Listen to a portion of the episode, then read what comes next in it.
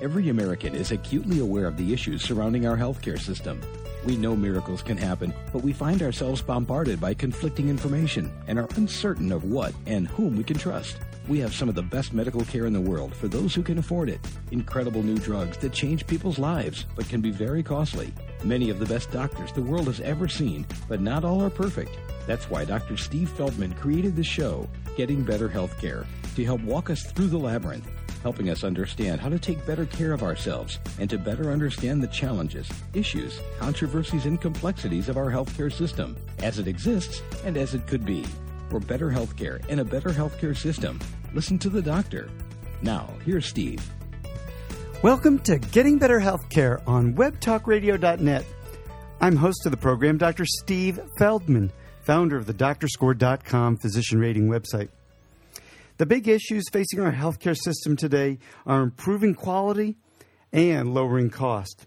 On our show last week, we talked to a representative of the American Board of Medical Specialties focusing on the quality of healthcare in America. This week, we're going to look at the other side. We're going to focus on getting more for our dollar. Our guest today is Dr. Cynthia Koelker. Dr. Koelker is a practicing family physician. She's been practicing for over 20 years and yet she's also a half time writer based in Akron, Ohio. There's been a lot of talk about healthcare, and she decided we need some practical ideas for how to lower the cost of care. She's the author of a truly fabulous book filled with practical advice. It's entitled 101 Ways to Save Money on Healthcare. Dr. Koelker, thank you so much for being on the show today. I know you're going to be such a great guest because I've been reading your book, 101 Ways to Save Money on Healthcare. I understand you have a new version of this book coming out September 1st, 2010. Yes, a major publisher picked up my book, and the expanded, updated version is coming out September 1st. That's that's great. I get a lot of my ideas about our healthcare system from my practice of actually seeing patients in the clinic, and I get a sense from what I've read so far that that is the source of of much of your inspiration as well. Yes, I have a private office, um, and I know you're university based, so maybe your clinic's a little different. But it, it, my perspective is mainly coming from private practice. Although I did three years uh, at a um, health service location in Kentucky, a national health service shortage area. Yes, well, you know, I suspect that um, the difference between academic practice and private practice is less different than people think because, you know, we have to pay our taxes to the federal government too and the state, and maybe the biggest difference is we have to to pay the dean on top of everything else that, that we deal with. I think it's a different set of headaches. Uh, perhaps. Well, look, let's just start uh, with with saving some money on doctor visits. I mean, I think that's a great place to start. Um, you've got some key advice about this. Number one, avoid unnecessary doctor visits. How do you do that? Well, it certainly helps to have a mother to ask or somebody who knows more about medicine than, than you do and I don't mean you, the doctor, I mean you, the patient. Uh, if you have someone who has raised a dozen kids, they ought to know something. And if you're sick, you might ask them if it's not your mother, maybe an aunt, maybe a neighbor. Um, and uh, a lot of times they're fairly minor illnesses. Now, you're a dermatologist, so you probably see a lot of people with maybe acne or something that maybe people don't really have to go to the doctor for. Uh, I see people with colds; they maybe don't really need to come. Um, or stomach flu, say that, which mostly doctors don't do much of anything for anyway. Uh, chicken soup is not a bad idea, but I would suggest asking somebody more experienced in life. I um, love your idea of, of calling your family doctor and saying, "Gee, I've got these symptoms. Is uh, this something I need to come in for?" Yes, and you don't always have to call for an appointment. You can just call and ask, "Do I need an appointment?" Or if it's a short question, like "I've had the flu for two days. Do I need to come in?" You can usually get a concise answer. But if you've had a problem for three months, your doctor probably would want to see you. Um, but calling first is a great idea.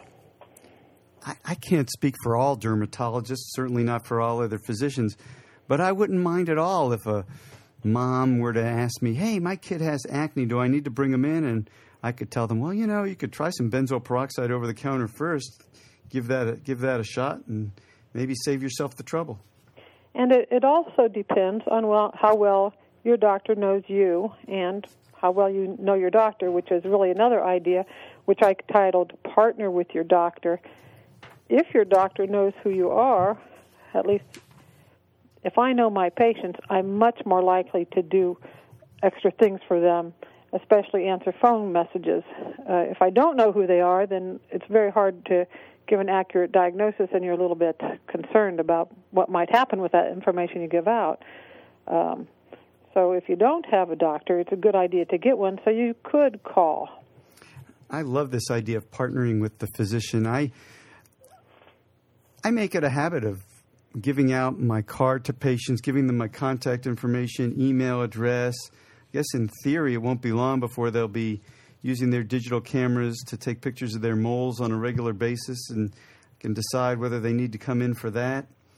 Um, I don't know if, if every doctor does this, but I suspect that doctors do it a whole lot better than people think they do because all of us who have a physician that we have a really great relationship, as I, I do with my uh, gerontologist, um, we don't we don't talk about it. We don't it doesn't make the newspapers. And then you know the, the occasional person who has a bad um, a bad relationship with their physician, they might be very loud about that, and and it may well be that most of that doctor's uh, other patients have a partnership kind of relationship. And um, we shouldn't just assume that a particular doctor doesn't do that just because maybe one or two patients had that experience. I'd have to agree with that. And it's, of course, true that two people may not necessarily jive with one another. And if you and your doctor just really don't understand each other, maybe it's time to get another doctor. But for the most part, uh, I think the relationships are good, especially if the doctor has time for the patient. If if they're seeing you every two minutes, every a patient every two minutes, well, that's no good. Um, but if you can actually spend a few minutes talking with your doctor, you'll probably be able to develop a good relationship. The next section of your book uh, on saving money suggests that you should see your family doctor, not a specialist. And I wrote all kinds of notes down about this because I am a specialist. How is it that seeing a family doctor is going to be more efficient than seeing a specialist in terms of cost? Well, in a couple ways. For one thing, if your doctor already knows a lot about you, they wouldn't have to review all the other information. If you go to a specialist, they are often starting from ground one and they have to review everything. So that's a time factor. And at least in Akron, Ohio, the specialists tend to charge more than the family doctors do. Although with the insurance payments, that's getting equalized, I guess. Um, and family doctors like to see things besides colds. That's for true. Uh, that's true. And uh, since you're a dermatologist, what do you think about the idea there of seeing a family doctor for some of these things I mentioned. Yeah, well, I want to go into detail about that. But, you know, just from a philosophical standpoint, you know, it might seem, okay, yeah, they already know you. On the other hand, the Industrial Revolution um, modernized, uh, you know, the production of goods. Uh, I think it started like with weapons, like with guns. You know, in the old days, one person made a gun. They made the stock, they made the barrel, they made you know the trigger. They had to put it all together, and guns took a long time to make and didn't work very well. And then along comes the industrial industrial revolution. One person specializes in making, you know, the barrels, and another person specializes in making the triggers. Uh, same thing with sewing machines. Somebody might specialize in making the needles and stuff. And before you know it, you know, modern machines became much better, and it was much more efficient and productive to to have specialization. Um, so I just wonder, um, for example, with skin disease, if I'm able to walk in the door of the room and know exactly what the patient has from the door of the room, um, and know exactly what to treat them with, is it really that much more efficient for them to see a family doctor first? Well, not all the time. That is true. What one problem a lot of my patients have is they get too many doctors. They have a right now a lot of my patients are middle-aged and older, so a number of them have a family doctor and a cardiologist and a dermatologist and a podiatrist and uh, maybe another one, and that gets very complex for a person. And I'm sure you know that once you start seeing a doctor, say a specialist, they they do feel a certain obligation to keep seeing you a lot of the time, and then people are going to six different doctors. But the uh, skin diseases, say that I see, most of them, let's say at least 80% of them, are fairly straightforward. And the ones that I see, they don't necessarily need to see a specialist.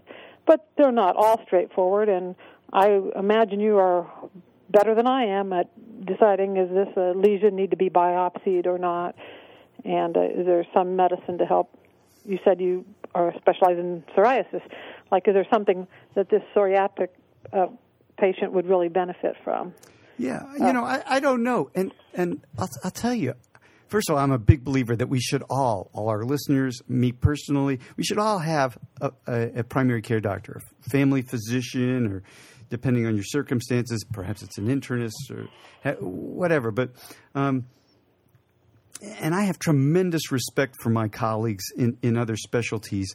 Um, but as a, as a dermatologist, the patients who come see me, who've seen a family f- physician first, almost invariably they either got the wrong diagnosis or they got the wrong treatment or they got a treatment that made things worse. And uh, almost never, almost never did they get a, an accurate diagnosis a tr- and a treatment that cleared them up. And many of us dermatologists, I think, look at that and go, oh my God, what are the family docs doing? But one of the things that you have to remember is that we're all in our separate boxes. And in our dermatology box, we don't see the patients where the family physician made the right diagnosis and gave the right treatment and got the patient well because there's no reason for those patients to come see us. So we see a very select population, and it's it's easy for one doctor to get um, a sense that other doctors don't know what they're doing based on their experiences of the patients they see if they don't keep in mind this idea that they're not seeing all the happy patients. That that's true. You're seeing the tip of the iceberg, and we've seen the other 80, 90 percent who did fine with their medicines. But um, uh, that brings up another good point. Um, when I see patients, and since we're talking skin, and you're a dermatologist, it's a good way to talk about it. I see patients they come in for, let's say, diabetes and high blood pressure and high cholesterol. And then as I'm about to walk out the door, and by the way, doc, I got this rash. Okay. So it doesn't really necessarily get the full attention that it could if they just came in for that one problem. And so maybe if they only came in for that one problem, um, they would get more attention sometimes from the family doctor. But that's a really common scenario. And uh, so, are you saying in this scenario? I mean, in this scenario, it sounds like they could almost get free care for the for the mole or the rash because they're already in the office, so they're not going to get charged for a second visit. Yeah, and they and they often there. do, and and at least with family doctors, they want to do it all the time.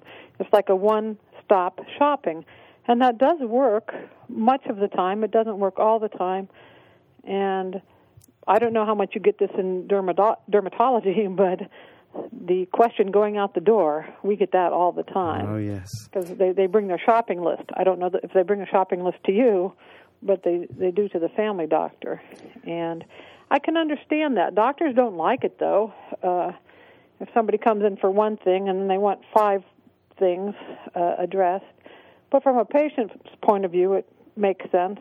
But um, it, it can ruin the schedule for the day if you actually pay attention to those things, and sometimes you really have to pay attention to those things.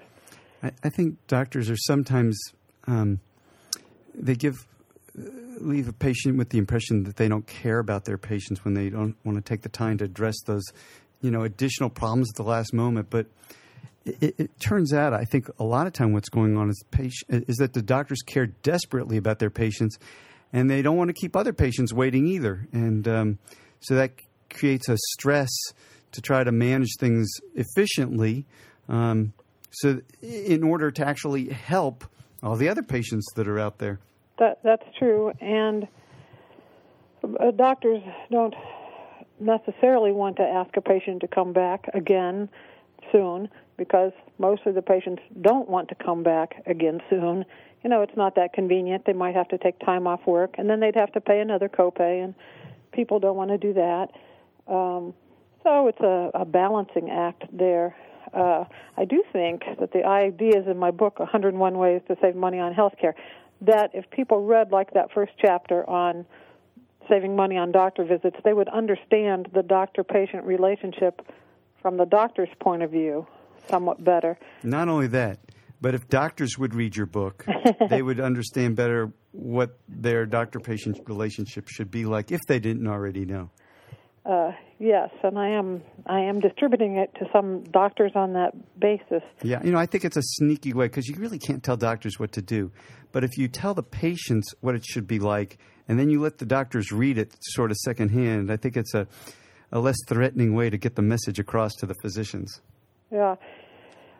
Uh, there's there's so much turmoil right now going on in the the whole medical field that uh, it, nobody knows what's happening, but it, but it seems like people are being educated that they shouldn't have to pay for health care, which is a problem. I don't know if you see it. I am in a small practice, and it's just me and uh, my secretary, and so I'm very close to the billing operation. In your situation, I don't know really how close you are, uh, but I, I think that the closer we are, the more we see of it. And if people complain, not everybody, but some people complain, well, I had to pay twenty dollars at the doctor's, and what's twenty dollars? That's one dinner. Um, on the other hand, some people twenty dollars is a lot. Uh, on the other hand, they have their cell phones with them. So, um, yeah, you probably can see from the window what kind of car they drove up in too. well, sometimes, yes. yeah, but but actually, my patients, for the most part, have been my patients for a long time, and I know them pretty well since I've been in the same place for 20 years, and it's a community. Um, it's not a university setting where you probably get a lot of different patients. Well, uh, I, I, want to close our, our, our discussion of of um, the doctors and our experiences of them um, before we move on to another topic. I, you know, as a dermatologist, of course, I see the failures of other doctors. Those are the patients who come see me. The, the other doctors' successes don't come don't come to see me. But I, even though that's true, I'm extraordinarily optimistic about physicians because I remember my medical school class, and it was an extraordinary group of individuals and they didn't become unextraordinary when they finished their medical school training. And doctors are staying on top of of uh, continuing medical education, and and um, when I look at your chapter on the things you could see your family doc for, I look at this long list, and I have a tremendous sense that doctors tend to do what they're qualified to do, and they're not trying to. Um, push their limits. They're not trying to uh, give patients care that um, that they're not qualified to do. Um, I, I'm very optimistic about us as a group. Uh, well, I think some of the finest people in the world become doctors, and uh, I would certainly hope that it stays that way. You do want a doctor who's in it for more than the money, somebody who really cares about the patients. Uh, yes, but, and, and and I am just amazed over and over again when I, you know, doctors I don't know from a distance, and I've only seen their failures. But then when I actually get up and talk to them and learn more about their practice, how dev- incredibly devoted physicians are to their patients. Well, you're listening to Getting Better Healthcare on WebTalkRadio.net. We're talking today with Dr. Cynthia Koelker. She's the author of 101 Ways to Save Money on Healthcare. Dr. Koelker, um, you were getting into the high cost of medical care and, and how scary this is, I think, for us as a society. Um, you've put together, you know, this entire book, many, many um, small and large ways of um, lowering uh, the cost of care. Um, when you say that you're seeing more and more that people feel like they shouldn't have to pay for it, you know, I get the sense that that is, by and large, the underlying problem with our medical care system. That as we depend on some third party to pay for us, then then it takes away any incentive we have to even buy your book and try to figure out ways to lower our medical costs. We just, you know, tell the doctors, hey, I don't care what it costs, give me the best possible treatment you can because the money doesn't matter. Yes, when you're not paying for it, if somebody else is paying for it, it doesn't matter. If if if I could have my car fixed and you could pay for it, it would be in tip-top shape. It would. but it's it's not in tip-top shape. Um, well, I do understand from a patient's point of view. Say a patient with insurance, they've already paid for the insurance. They want it to pay for everything. They don't want to pay three hundred dollars a month plus pay more to go see the doctor. The way I see it is, uh, health insurance should be more like car insurance. You have the car insurance in case something really bad happens. Get in a wreck, and your car is totaled, or you know you do thousands of dollars of damage. But you still have to buy tires. You still have to buy gas. You still have to buy oil. Um, and maybe health care should be more like that. Health Yeah. insurance more like that. Yeah, right now, um, I think a previous guest was saying it's as though the you know we have um, insurance, auto insurance, to pay for your oil changes. It, it just doesn't make sense. And Right. if we were to have insurance that paid for our oil changes, the people who are changing our oil would probably use some really fancy, top of the line brand of oil for us. It was really expensive, and the cost of even the oil changes would get so high that the people who didn't have auto insurance wouldn't be able to afford oil changes. Yeah, that that does make sense.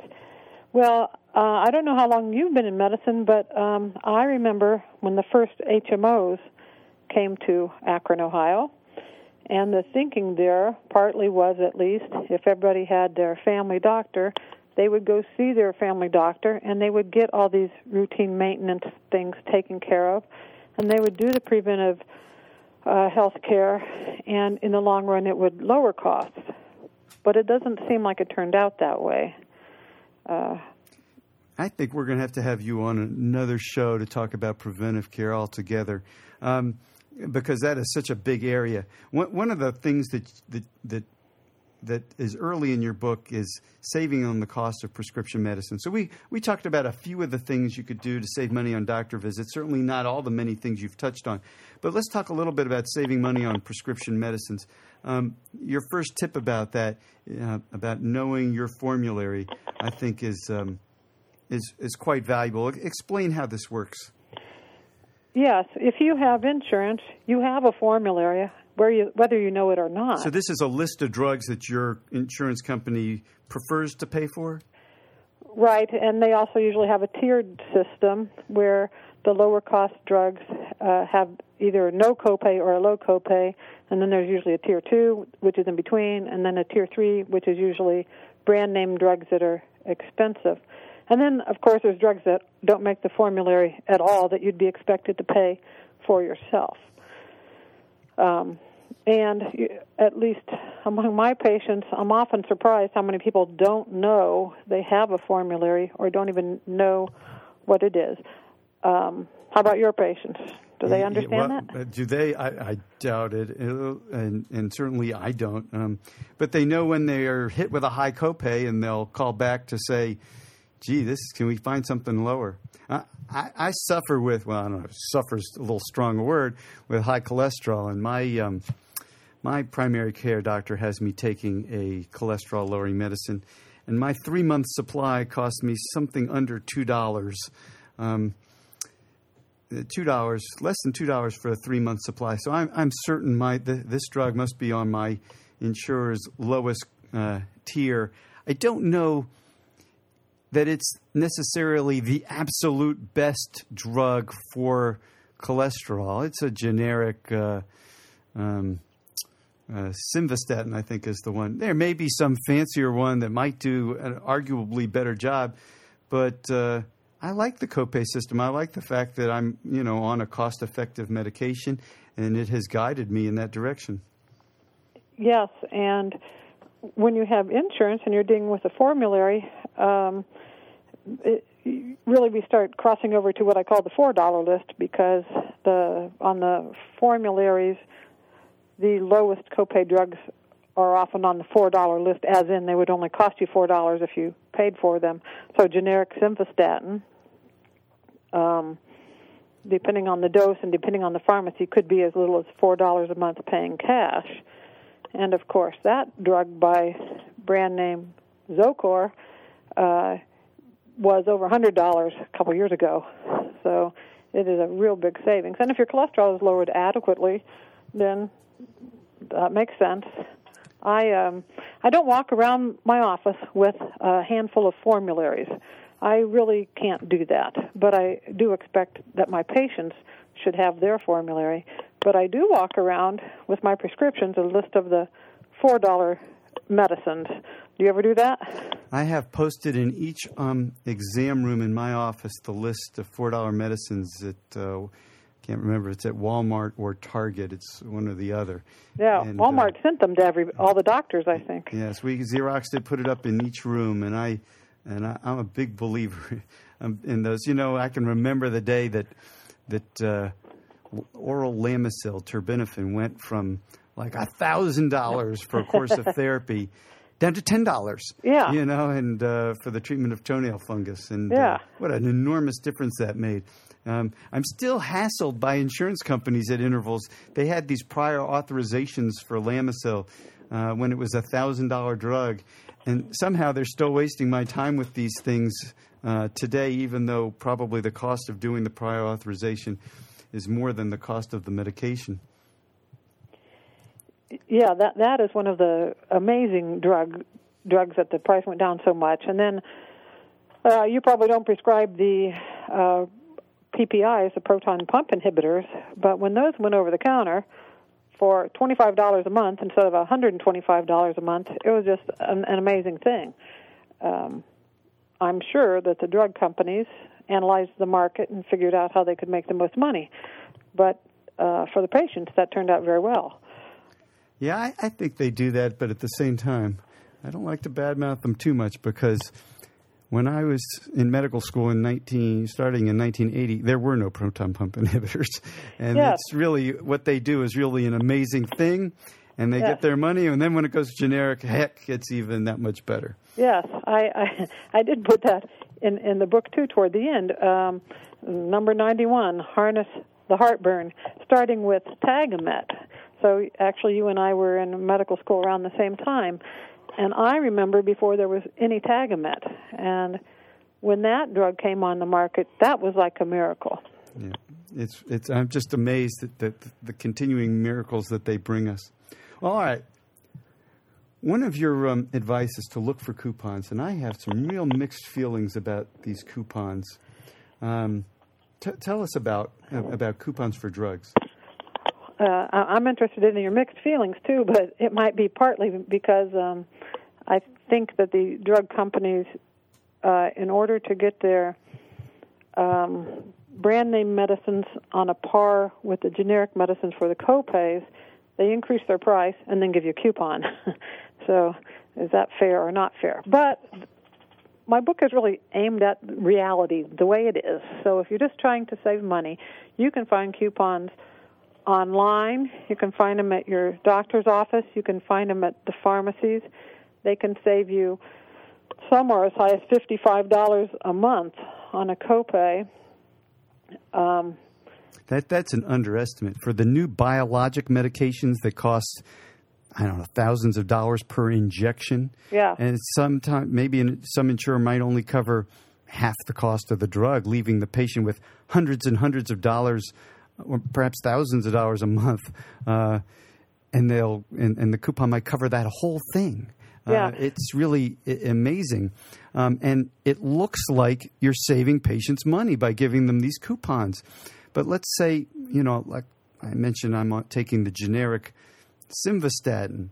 But if there was some really expensive brand name uh, cholesterol lowering medicine and they gave me a coupon that I didn't have to pay the copay for it, then it would look like they're saving me a lot of money, but then my insurance company uh, ends up getting gouged, and the insurance company doesn't print money; it comes from patients, and so the end result is if everybody takes advantage of these coupons, then you eliminate basically the tiered system that encourages us to um, use medicines and, and spend responsibly, and the overall cost of care is going to go nuts. And I agree with that too. and uh, well, again, when I wrote this book, I was really aiming at how to help people today. But I do agree in the long run, a number of these things cannot be sustained. For example, I mention in the book a lot of government programs that can help people. But on the other hand, I didn't want my taxes to go up and up and up because everybody's getting government programs. That doesn't make sense. Um, it, it is incumbent upon the doctors to know how much things cost too. And you mentioned the biologicals that cost thousands of dollars a month. Well, I don't prescribe those. Um, but I have had some patients take them, and I can't always tell that they're doing anything. So we as doctors need to be responsible in what we're prescribing too.